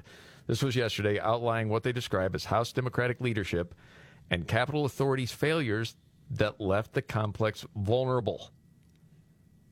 And at the time when it happened, we were talking about how it almost seemed they wanted it to happen. You know, people to actually come in. You had, as we've seen on video, different law enforcement opening the doors for people, talking to people as they came in. There were also nuts that were attacking, doing all sorts of knuckleheaded stuff. But that wasn't most people. But you never see that coverage. It was an insurrection. It was a coup. What? One of those rare times when a coup ends when people just kind of wander away. Yes. Yeah. No, I, uh, I, I, I think, you know, like you said, we've, we've talked about this for nearly two years now, that uh, it's weird that security seems to have been more lax than it had been in recent years even. Yeah. And so yep. You know that you've got this rally going on, and, and you're like, okay, well, we better be ready. You know, we better have some menacing dudes with guns outside of the Capitol to make sure that nothing haywire, nothing goes haywire. Uh, that doesn't excuse anybody, because I don't think Nancy Pelosi was sitting there like sending out, you know, some sort of demonic mind control vibe to say, you must come in and riot. But I don't think that at all. I, I don't think that she's one hundred percent responsible for anything that happened. But, you know, there was an obvious failure there, and it looks like a lot of that failure was intentional. Yes, it does. Because people were saying, no, no, no, you need more security. Nah, nah, I don't think so. Well, and there's all these people um, that were arrested that were just inside the building, snapped a few selfies and got out of there. Make it in time for the senior special at Olive Garden or wherever. Yeah. Like, no big deal. And then, you know, this is kind of crazy, and we've heard so many different stories about the Ray Epps character. The dude with the MAGA hat the yeah. night before saying, you got to go into the Capitol. You need to go in. Okay, why was that guy never arrested? Good question. Why and, wasn't even questioned? Well, the New York Times did this, did that puff piece a few months ago, uh-huh. but never really asked him, hey, what did you mean by go into the yeah. Capitol? what, what did you no, mean? It was all cover to say, it's done nothing to see here with Ray Epps. Right. Weird. Well, we've seen the video I don't know how many times of him, you know, trying to tell people. Well, the people that were there the night before were calling him out as a Fed. Feds. Fed, Fed, Fed. We need to go in to the Capitol. Let's go! I'm going to put it out there. I'm probably going to go to jail for it. Tomorrow, we need to go into the Capitol. Into the Capitol. No! No! Peacefully. Fed, Fed, Fed, Fed, Fed. They're going, no, we don't. It's crazy, man. But, oh, nothing to see there. So what's going to happen now, though, with these guys writing this letter, signing this letter or whatever? Oh, nothing. You know? Yeah, nothing. That's the that's the neat thing. Nothing right, will happen. Right. Well, I mean, you got you got an Inspector General report that's supposed to be coming out uh, sometime in the somewhat near future about the intelligence failures, which aren't, again, they're not, I don't believe for a second they're intelligence failures. I think they're preparedness failures, and those failures seem to be deliberate. Um, so I, again, uh, the neat thing is at the end of the day, nothing will happen. Isn't that cool? Yes. And you know what? I know that's true. It's one of those things, again, I want to believe something's going to happen and there's going to be some justice, but you're probably right. No, I, I think he's happen. probably right too. No. And then I feel like it's the scene. I can't help it. It plays in my head. It's liar, liar. Yeah. So what I'm going to do is piss and moan like an impotent jerk and take it in the tailpipe. That's what's going to happen. Nothing's going to happen from Pretty it. much, yeah. That, that's what it is. Yep. Gosh, dang it. I'm playing that scene over in my head now. Take it in the tailpipe. I know. Yep. Okay, as far as a laugh goes, this has been fun today, David. It's like a year in review. Oh, yeah, man. I, I always like this. Uh, Tom Elliott with Grabien Media does his uh, personal list of most mortifying media moments, where he puts together a montage of how there was this massive groupthink that was going on about stories that turned out to really not be true. Mm-hmm. And this has to do with the Colorado Springs shooting, the tragedy at that gay club, where immediately it was, Republicans are to blame. Okay, roll it. I think that DeSantis, Boebert, they have blood on their hands on this. What? When you demonize someone to that extent, it's no wonder, again, that we get this kind of violence. Targeting the L G B T Q community, it kills. And I'm just wondering, what could I have done different? Seriously, as reporters, what can we do different? I think we have to have a come-to-Jesus moment here. Um, I think as reporters, we got to look in here uh, and double down. Yeah. Who is that? I don't remember what his name is. But as wow, reporters, man. yeah, we have to double down. Double down on what? That's right, because they were saying because you're trying to keep people from grooming kids, you're to blame for the shooting. Yeah. That was basically it. Just a quick question. Um, I know you're not much on Twitter, Scott. David, do you follow Gays Against Groomers? Yeah. That's an interesting follow. They actually have a protest going on. Um, well, our friends in Knoxville, Tennessee know about it, going on later today. They've also been accused of stuff that they had nothing to do with. But it's interesting. I saw this, and it, they put it so simply in this tweet, talking about the whole issue with kids in school and people trying to convince them that they're non-binary or maybe they're the different sex than what they were told at birth, all that stuff. And the tweet from Gays Against Groomers said, kids go through phases. Tales as old as time. Emo, goth, punk, you name it. Today's gender craze is no different. Except this time, instead of bad haircuts, when they snap out of it, they'll be missing body parts and lifelong medical complications. Let kids be kids. I know it's a very simple way yeah. to think about it, but I thought that was really true. If you don't believe it, I've got some old pictures of Robbins and his haircuts. I don't even know what that means, but okay. You don't think you ever had any bad, bad haircuts? I may have had a few, but but nature took care of haircuts for me. Me too. Yeah. I think mine were worse than yours, actually, if we were to have a competition. All right. Another news update. Oh, and the Scott Robbins trifecta is a dandy today. All coming up. All right. The Markley, Van Camp, and Robbins Show. Jamie Markley, David Van Camp, Scott Robbins. News update, David Van Camp. Well, I know that, you know, a lot of people are worried about making ends meet heading into the new year and rounding out the current year. you know, maybe we're, depending on where you live, the cost of gas, you may have gotten used to it. It may have come down a little bit from its summer high, but it's still pretty high. Mm-hmm. You know, paying the bills this winter probably won't be as easy as it has been in years past. Yeah. But rest assured, because the Senate has passed a one point seven trillion dollars omnibus spending package, and the precious federal government will stay open.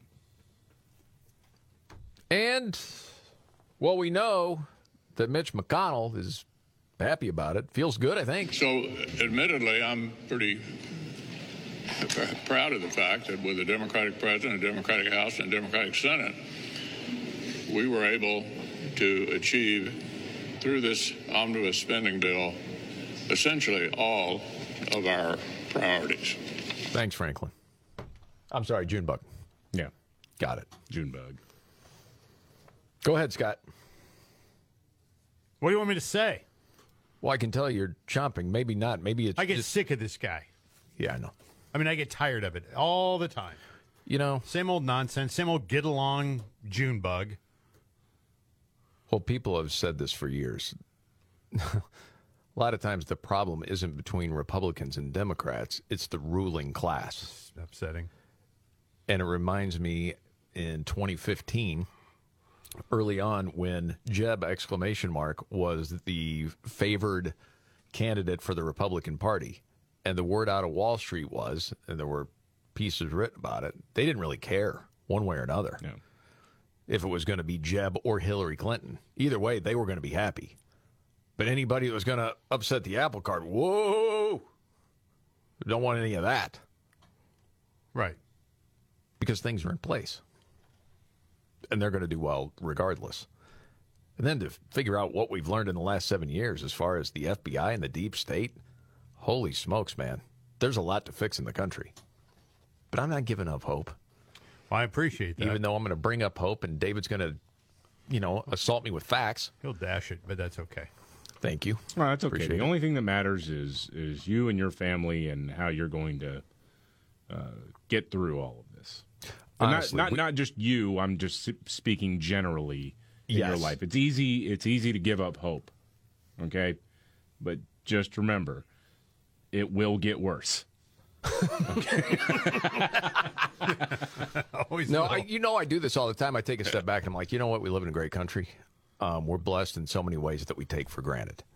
Um, it is certainly frustrating when you feel like you see uh, your country, you know, sort of wasting away and slipping through the fingers of what people had in mind for what it was going to be. But it's not too late either. I really, truly believe that. And like that piece from the Federalist we were talking about yesterday, a lot of times it does start in your own town, in your own block, and then, you know, expand. Well, whether it's school boards, it's yeah. city councils, it's, you know, bringing value to your own city, that sort of thing. I mean, it's always been the old old adage, right? I mean, yes. All politics are local. Yes. You've yeah. said it many times. Yep. Okay, some other bright news. Life expectancy drops for the second straight year. Lowest since nineteen ninety-six. Yeah. Oh, it's fantastic. Because of fentanyl, right? Opioids. That's that's certainly part of it. Yes. Well, and they're saying, well, there's still some COVID deaths. Yeah. But as far as the reporting go, as far as I can tell, that's a little bit sketchy because you don't know, are you saying they died of COVID or they happened to have COVID when they died? Yeah, that that's a harder number to pin down. And also yes. when you're talking about lowering life expectancy, generally you're talking about a, a increase in the amount of deaths of younger people, meaning under the age of sixty, under the age of fifty. Yes. That's what would bring down the life expectancy, and that is overwhelmingly not COVID. That's that's opioids. That's drug overdoses and suicide. Yes. Well, and the number one killer of people is heart disease. It is. Yeah. And I'm not been. saying that because you had heart attacks. No, no, no, but it, I mean, it has been for a while. Yeah. And listen, man, it's not to spook anybody, but yeah, there's a lot more talk about, well, it, what about myocarditis and what about mm-hmm. some of these heart attacks? And let's just say it's being looked at, at least. This is the Markley, Van Camp, and Robbins Show. Biggest story, though, today. Well, that, you know, that big old funding uh, bill has been passed through the Senate, goes to the House. It's going to get rubber stamped there. And uh, there we go. I still don't understand why Republican senators couldn't say, you just dropped this in our lap. We can't do this. What well, happens they if they just say no? Well, because it's Christmas. They don't want to work over right. Christmas. I know they Goodness. raised millions of dollars to uh, campaign for these jobs, but you can't expect them to work. Unreal. All right, Robbins, I know you got your trifecta all set up and ready to go. Yes, sir. And then going through the year in media, twenty twenty-two, Canadian truckers were involved in an insurrection, said the media. Straight ahead. The Markley, Van Camp, and Robbins Show. Thank you so much for being here. I'm Jamie Markley, the Gen Xer, the millennial David Van Camp, and the sexy boomer, Scott Robbins. Okay. For people that bad, it kept there. What? Sorry, that's... Everybody deserves it. I think he and Barack both believe that, Barack right? Barack and I think yeah. it's a right for people that bad, it kept care. Yes. Bad, it kept care. That's right. Bad, it kept care. Yeah. Right. I hope it was in the omnibus bill. For people that bad, it can't care. They're right. Yes. Of course. Ah, boy. Okay, so that got passed, one point seven trillion dollars. Yep. And another forty-five and change billion to Ukraine. Yes, sir. And, of course, that was big story. Zelensky, the president of Ukraine, speaking before Congress. You had Kamala and Nancy Pelosi sitting behind him and the awkward clapping. I suppose it's too late to teach Nancy how to clap now without looking ridiculous. Why even try now? Well, no, there's no reason. Is that just me? Did you see that? I did. Sti- it's, it's it's not like you, you clap. Yeah. You got to stick your arms out straight and then clap. Like that gives it some sort of added yeah. enthusiasm. Like you're one of those big stuffed animals at Disney World or something well, walking like, around. Here's the thing, though. She's had some work done, so her skin doesn't like stretch in that direction all that well. She can't really bend the elbows. Ugh. Okay. All right. You know, independent journalist Green, uh, Glenn Greenwald was on Tucker last night, and I thought it was interesting because people have talked about this before when you're just talking about UK- Ukraine in general and the war and how much money we're putting into it with no end in sight. Because Biden keeps saying it doesn't matter how long it takes. Right. Doesn't matter how much money it costs. Mm-hmm. Basically, we're in this. And you ask yourself the question, okay, does this just prolong it? And I'm trying to look at the other side, too, and the point of, well, if Putin got a hold of all of Ukraine, then what's next? Baltics. And right. you're going to have to put more money into NATO to help them. And I don't know how much you buy into that, David. It It just feels like, okay, we're in another war. Yeah. It's not, quote, American troops at this point, but it's a whole lot of money, a whole lot of weapons. And Greenwald was asked, you know, what's in it for the American people here? And this was the response. In what conceivable way will the lives of American citizens be materially improved? How will you or your family's lives be protected or fostered by sending tens of billions of dollars, now in excess of one hundred billion dollars, to the war in Ukraine, except for the tiny number of people who own huge amounts of stock in the weapons manufacturers who have done extremely well from this war? How have Americans benefited in any way? And the amazing thing, Tucker, is that you will never even hear any of these people, Mitch McConnell, Chuck Schumer, Nancy, all of whom are in complete agreement on this, the leadership of both parties, even pretend that they have an answer to that question because they don't. This year, this week rather, millions of our own citizens, American citizens, are set to lose their Medicaid coverage, their health coverage when they and their kids get sick because we can't find one point seven billion dollars to extend it. And yet we're about to send another forty-four point five billion dollars to fund this war in Ukraine. Okay, enough right there. Mm-hmm. I think that's a fair point for a lot of people. But is that discussion going to happen in legacy media even? Hey, there's there's another side to look at this. Yeah, yeah. To to me, it's it's like the COVID stuff all over again. It's like you can't even raise a question without being called a Putin stooge in this in this case.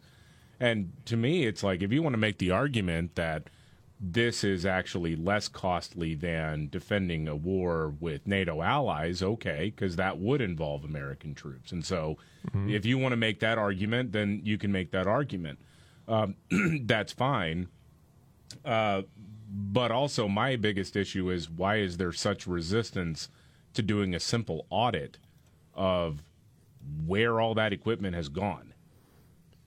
And you see the reaction I mean, when people bring that up. Yeah, I mean, the, the U K is is moving forward with doing an audit of of its aid to Ukraine as well. And and granted, it's probably easier for them because they haven't, you know, committed as much as we have. But you you would think it's it's kind of common sense. You want to know, okay, where is all this money going? And and you know, there was that report that actually C B S News axed. Uh, that said that we can only account for about thirty percent of the equipment that we've sent there. Well, that, that's yeah. a problem. What is going on? I mean, I mean and uh-oh. granted, you know, again, I mean, if, you, if you've ever done a budget before for any company, I mean, they go down to like the office supplies. Oh, goodness. You know, yeah. I mean, it's everything. Oh, yeah. Everything is there. You have to account for it. Yes. And budget for it. Yes. We don't know where... We're handing stuff over, and we have no idea what the inventory even is or what it looks like or anything. Nothing. Well, and you get the feeling that, okay, as an example. Yeah. And this was decades ago now. Scott, you and I worked at a place, and it, it was like a radio group. Yeah. But the, the money, the backing came from five hundred miles away. Yes. People would fly in. They want to know, how is the money being spent? Right. Where's my money? Yeah. And how are you doing as far as the investment we're making? Right. Right? Yeah. You had to answer the question. Yes. You get the feeling right now, if we were to ask Zelensky, hey, what what's going on with the weapons? He would say, how dare you ask me? Right. And they would cower. Yes. Yeah. We don't know. We don't know. That's one of the frustrating things. We moved a lot of product, but we'd have no idea if we kept the, where it is. Well, and the weapons that we left in Afghanistan, oh, billions. Oh, gosh. Some of that is being used to fight against Ukraine right now. Of course. But again, to Greenwald's point, God, you know who's making a lot of money? Oh, yeah. People with those stock investments. That's right. Building the arms. Okay, you ready for your big three of the day, Scott? Yeah, let's let's do this. Are you ready? One, One two, look for my shoe off. It's the three most important news stories of the day. I hit the trifecta. Well, at least according to Scott Robbins. It's the trifecta on the Markley, Van Camp, and Robbins show. Every day at this time, Scott Robbins' top three of the day, always helped by his hero. Hi, it's me, Casey. Are you out Christmas shopping later today, Casey? Yeah. Okay, get it done. Okay. I'm ready. All right. Three. Uh, you're telling me that soon-to-be former Illinois Congressman Adam Kinzinger can sleep at night now. You know, uh, guys, it is really amazing. Adam Kinzinger even has time to serve in Congress. I mean, he's so busy out there saving democracy every day. I, I'm surprised. I'm shocked. But the guy can multitask, no doubt about it. Hey, by the way, for your trifecta, because it's yeah. yours. I, listen, I'm not trying to influence what I know, you think. But you don't want to talk about him anymore. Okay.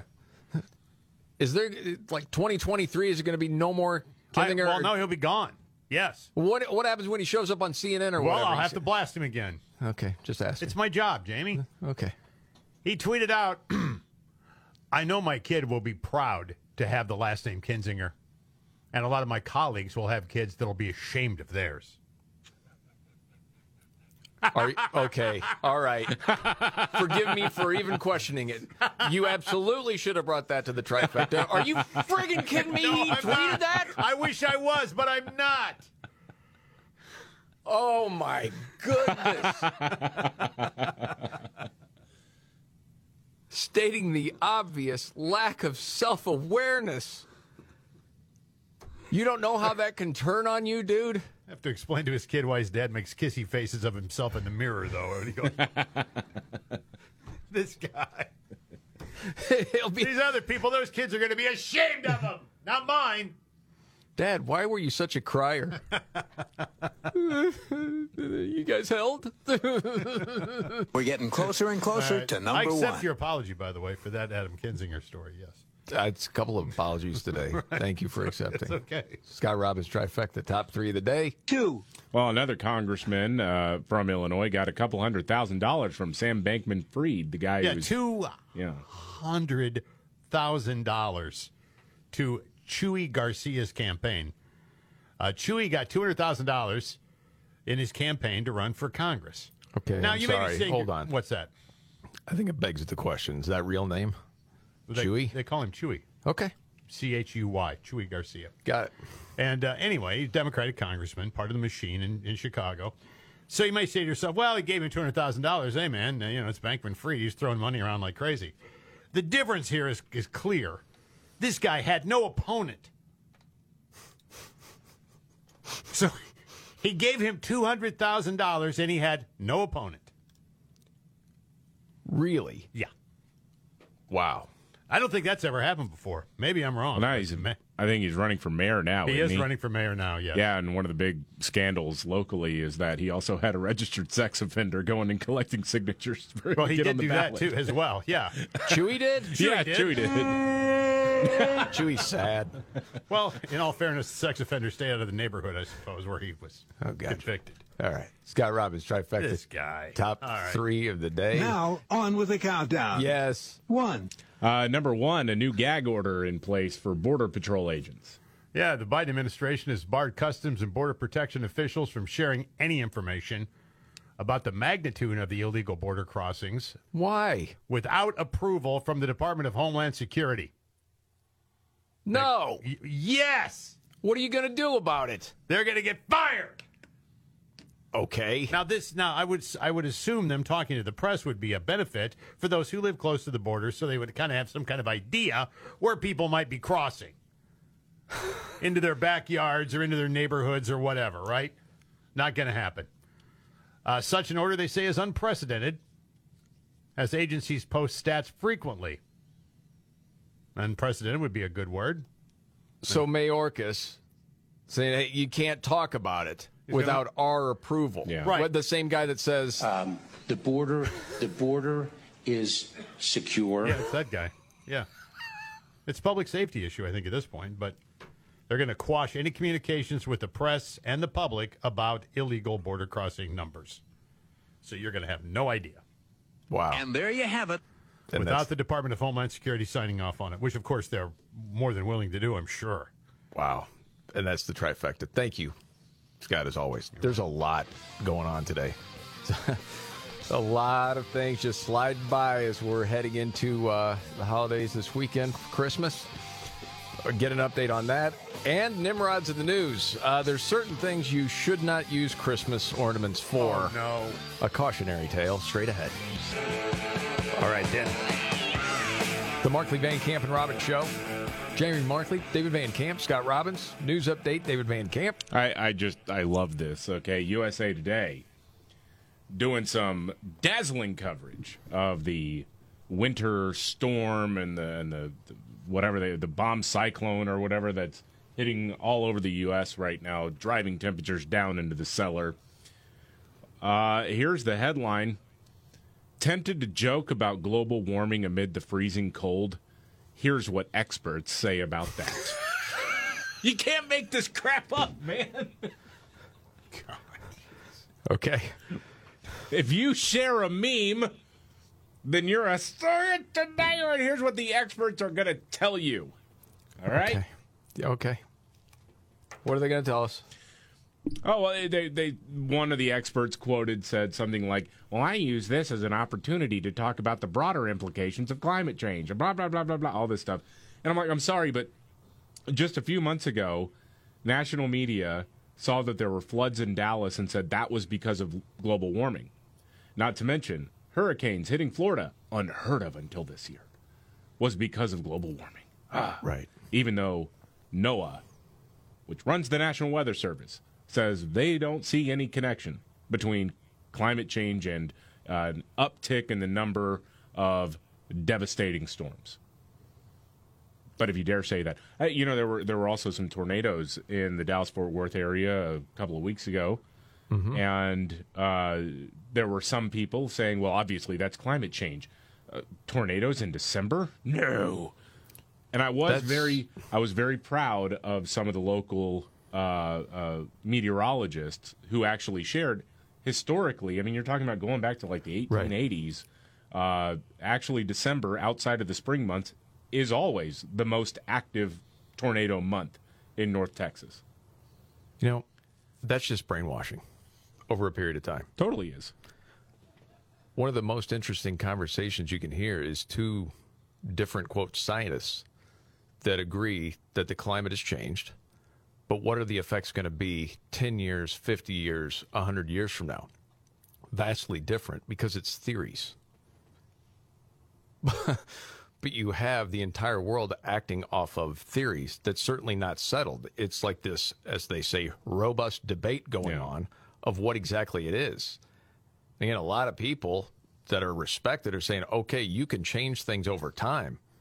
But if you get away from fossil fuels and try to do it by twenty thirty, you don't understand the effects of what it's going to mean for the human race. Right. It, it will be death more than you well, can possibly imagine. Well, well, no joke. You're talking about a couple billion people dying. Yes. If you were to just cut it off completely.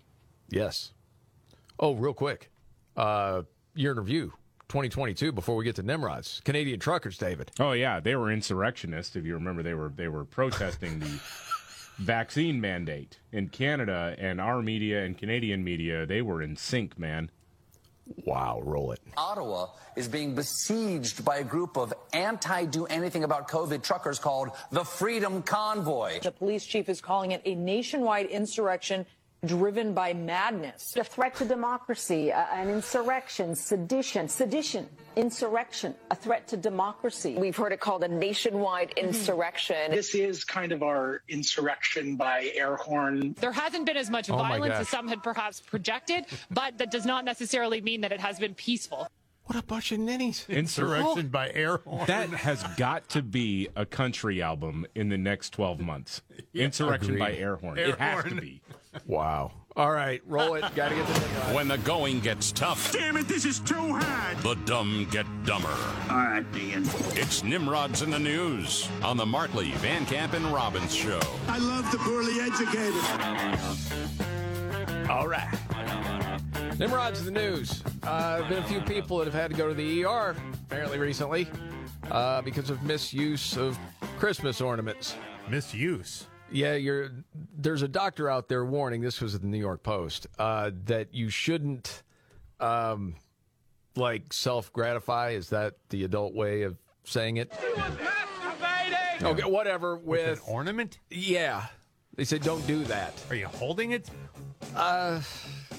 All I'm seeing is the x-rays of a part of a candy cane or a no Christmas bulb that belongs on a tree and a body part that shouldn't be there. Oh, no. Oh, buddy. Ah. Yeah, yeah. The doctor's saying don't do that. And that's Nimrod's in the news.